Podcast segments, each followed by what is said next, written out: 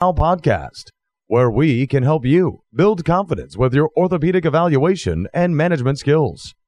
We hope you enjoy the show. And now, for your host, Paul Marquis. Hello, everyone, and welcome to episode 173 of the Ortho Eval Pal podcast. I'm your host, Paul Marquis, and today we're going to be talking about my five favorite carpal tunnel syndrome exercises. I'll be describing what I like to do before I start these exercises. I'll talk about why I like to do this particular group of exercises, and then I'll go through some of those individual exercises with you and explain how I do it. But before we go through all this, I'd like to just take a moment to hear a word from our sponsors. Do you experience leg and foot fatigue when standing for long periods of time? A Maine doctor and the company he founded, Mainly Technology Group, have created a high tech, all terrain, chemical free sock designed to reduce fatigue. The Easy Glider sock has a graduated compression weave to keep blood flowing and to keep you energized. Created by Dr. Lee Thibodeau, the Easy Glider is also frictionless, lightweight, warm, extremely durable, and wicks away moisture. The socks will stay fresh for days thanks to the organic antimicrobial agent chitosan. Easy Glider is the only sock you'll ever need for sports, work, and leisure. To find out more, visit easyglidersocks.com. That's easyglidersocks.com. Did you know that over 90% of foot and ankle problems are caused by a tight calf muscle? Introducing the Easy Slant, a durable, adjustable, and portable calf stretching device. The Easy Slant was designed to increase stretching compliance and get you back on your feet and feeling better faster. So if you work with patients seeking to ease or avoid foot pain or clients who want to improve their athletic performance, look no further. Visit easyslant.com to learn more or order yours today. Enter coupon code OEP for a 10% discount on your first Easy Slant. Hello, and welcome back. So, we all have a different way of treating different diagnoses, right? So, you may listen to this podcast today and say, This is just a load of crap, uh, and do things your own way. And that's totally fine. That's okay. You know, my. I, have been at this for 29 years. My boss has been at it for 35, 36 years, and, and we still have, you know, different ways of treating the same diagnoses. Um, but you know, when I treat someone, I always take the time to think and, and ask myself, you know, does this make sense? When I treat somebody, is it going to take care of the issue that we see here? And I want to make sure that we're not just treating a symptom, but we are treating a cause to a problem. The other thing is that we look at, you know, the evidence and the literature, and in my opinion, most importantly, I look at experience. Okay, what have my experiences have been with previous injuries that are similar to this? Okay, so I really find that to be the most helpful. That's why I think mentorship is so instrumental in the first couple of years of being a physical therapist. And by first couple of years, I mean the first 10 years. Um, it, you know, it, it, you learn so much from somebody who has a lot of experience. Um, because you see what works and what doesn't work. Um, so, you know, why do I like to have my patients do this group of exercises? Well, first of all, you need to remember the carpal tunnel, it's a pretty tight space. Okay, so we need to have better mobility in that tight space. The other issue is that, you know, we want to clear up the forearm congestion. Sometimes these tight muscles in the forearm, you know, you'll see people who lift weights a lot, or maybe they do a lot of gripping and grasping with their work, and they have these really large forearm muscles, caused a lot of congestion. So um, it's good to help clear that up. I'm really big on improving neural mobility um, throughout the arm, forearm, and really basically from the, the brachial plexus down. So having better nerve sliding and gliding is very helpful also. And then I like to bring blood flow to the upper extremity. I think that's really key. Oftentimes we treat, you know, a carpal tunnel in the area of the carpal tunnel when the problem most oftentimes is proximal to that.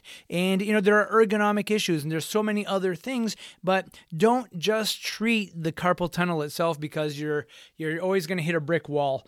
Uh, you want to make sure that you work proximal to that also, and I think when you start doing that, you'll uh, see some success. So, but before I get started with these exercises for carpal tunnel syndrome, I like to do a few other things. Um, I've always been somebody who has had good success with using using uh, electrical stimulation, some moist heat, ultrasound, and getting some blood flow going to those areas.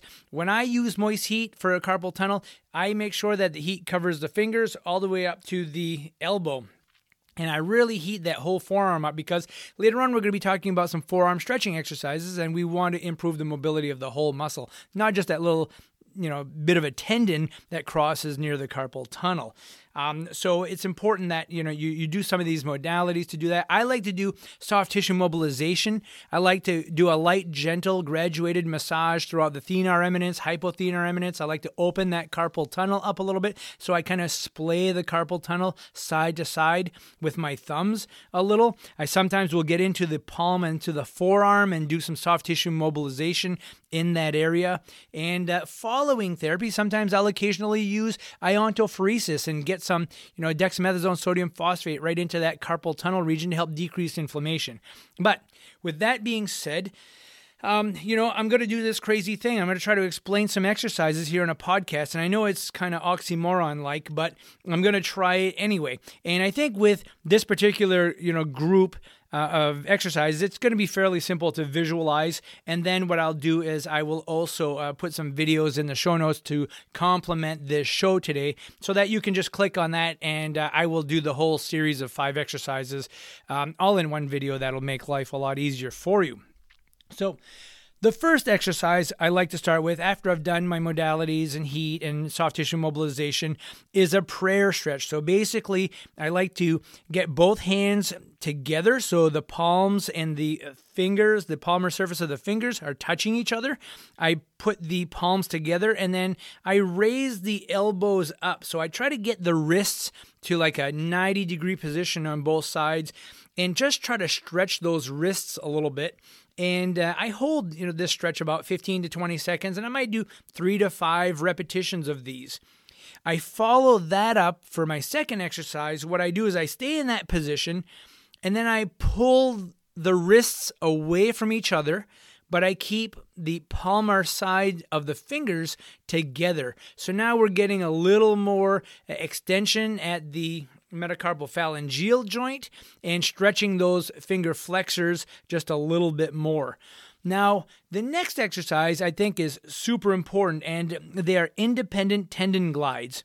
So, what I will do is I will have the patient take their hand, put it flat on a table or on, on their knee if they want, and they will basically stabilize the third, fourth, and fifth fingers and just take the index finger, let's say, and take it through some flexion and back to neutral. And I usually do that 10 to 12 times.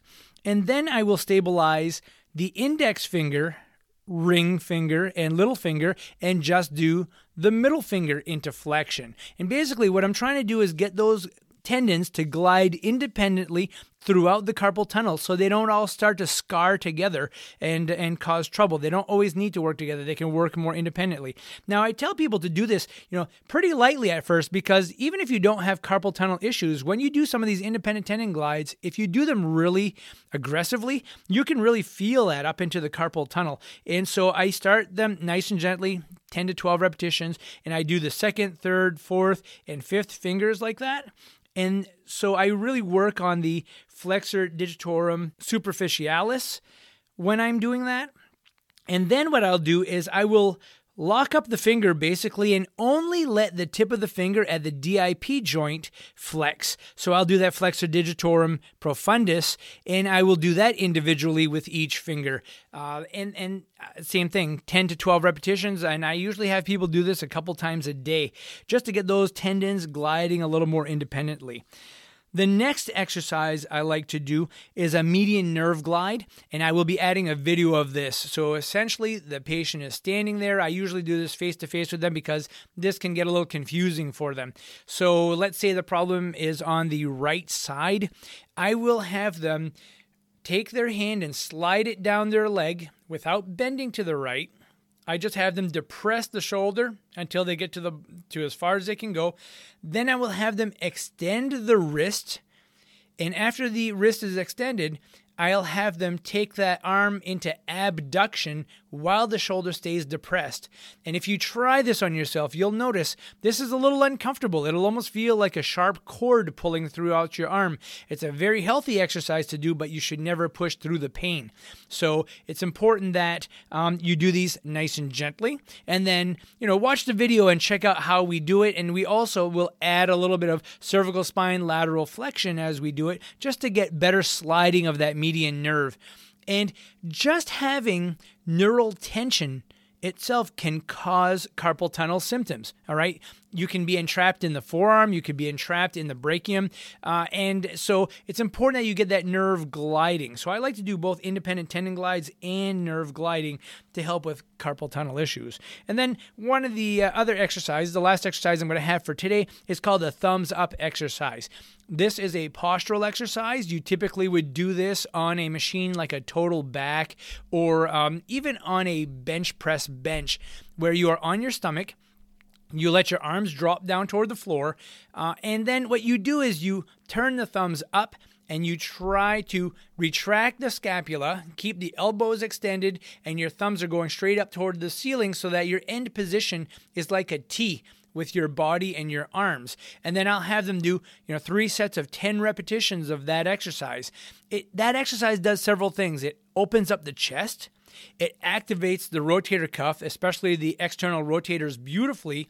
It engages the periscapular muscles at the same time. So it's a great postural exercise and helps to bring blood flow to the upper extremity. Um, and as you go into that position, you also get a little nerve gliding with it too. So uh, it's one of those exercises that really uh, can get multiple um, issues taken care of. So uh, these are the five exercises I, I use most commonly with people with carpal tunnel. But there are others that I, I use and I modify my program depending on the patient. Uh, but uh, these have really worked out well for me. And I usually see some pretty decent changes right off um, when we start treating these patients. So, those are my five favorite exercises for carpal tunnel syndrome. I hope you enjoyed the show today. And uh, thank you all so much for listening. Make sure that you send uh, some questions and uh, I'll try to get them onto the show. We'll have a discussion about it and uh, we'll try to get you answers as, as well as we can. So, folks, I'd like you to stay safe and take care. Bye. We hope you've enjoyed the show. For some more awesome content, go to orthoevalpal.com. Can't wait to see you there.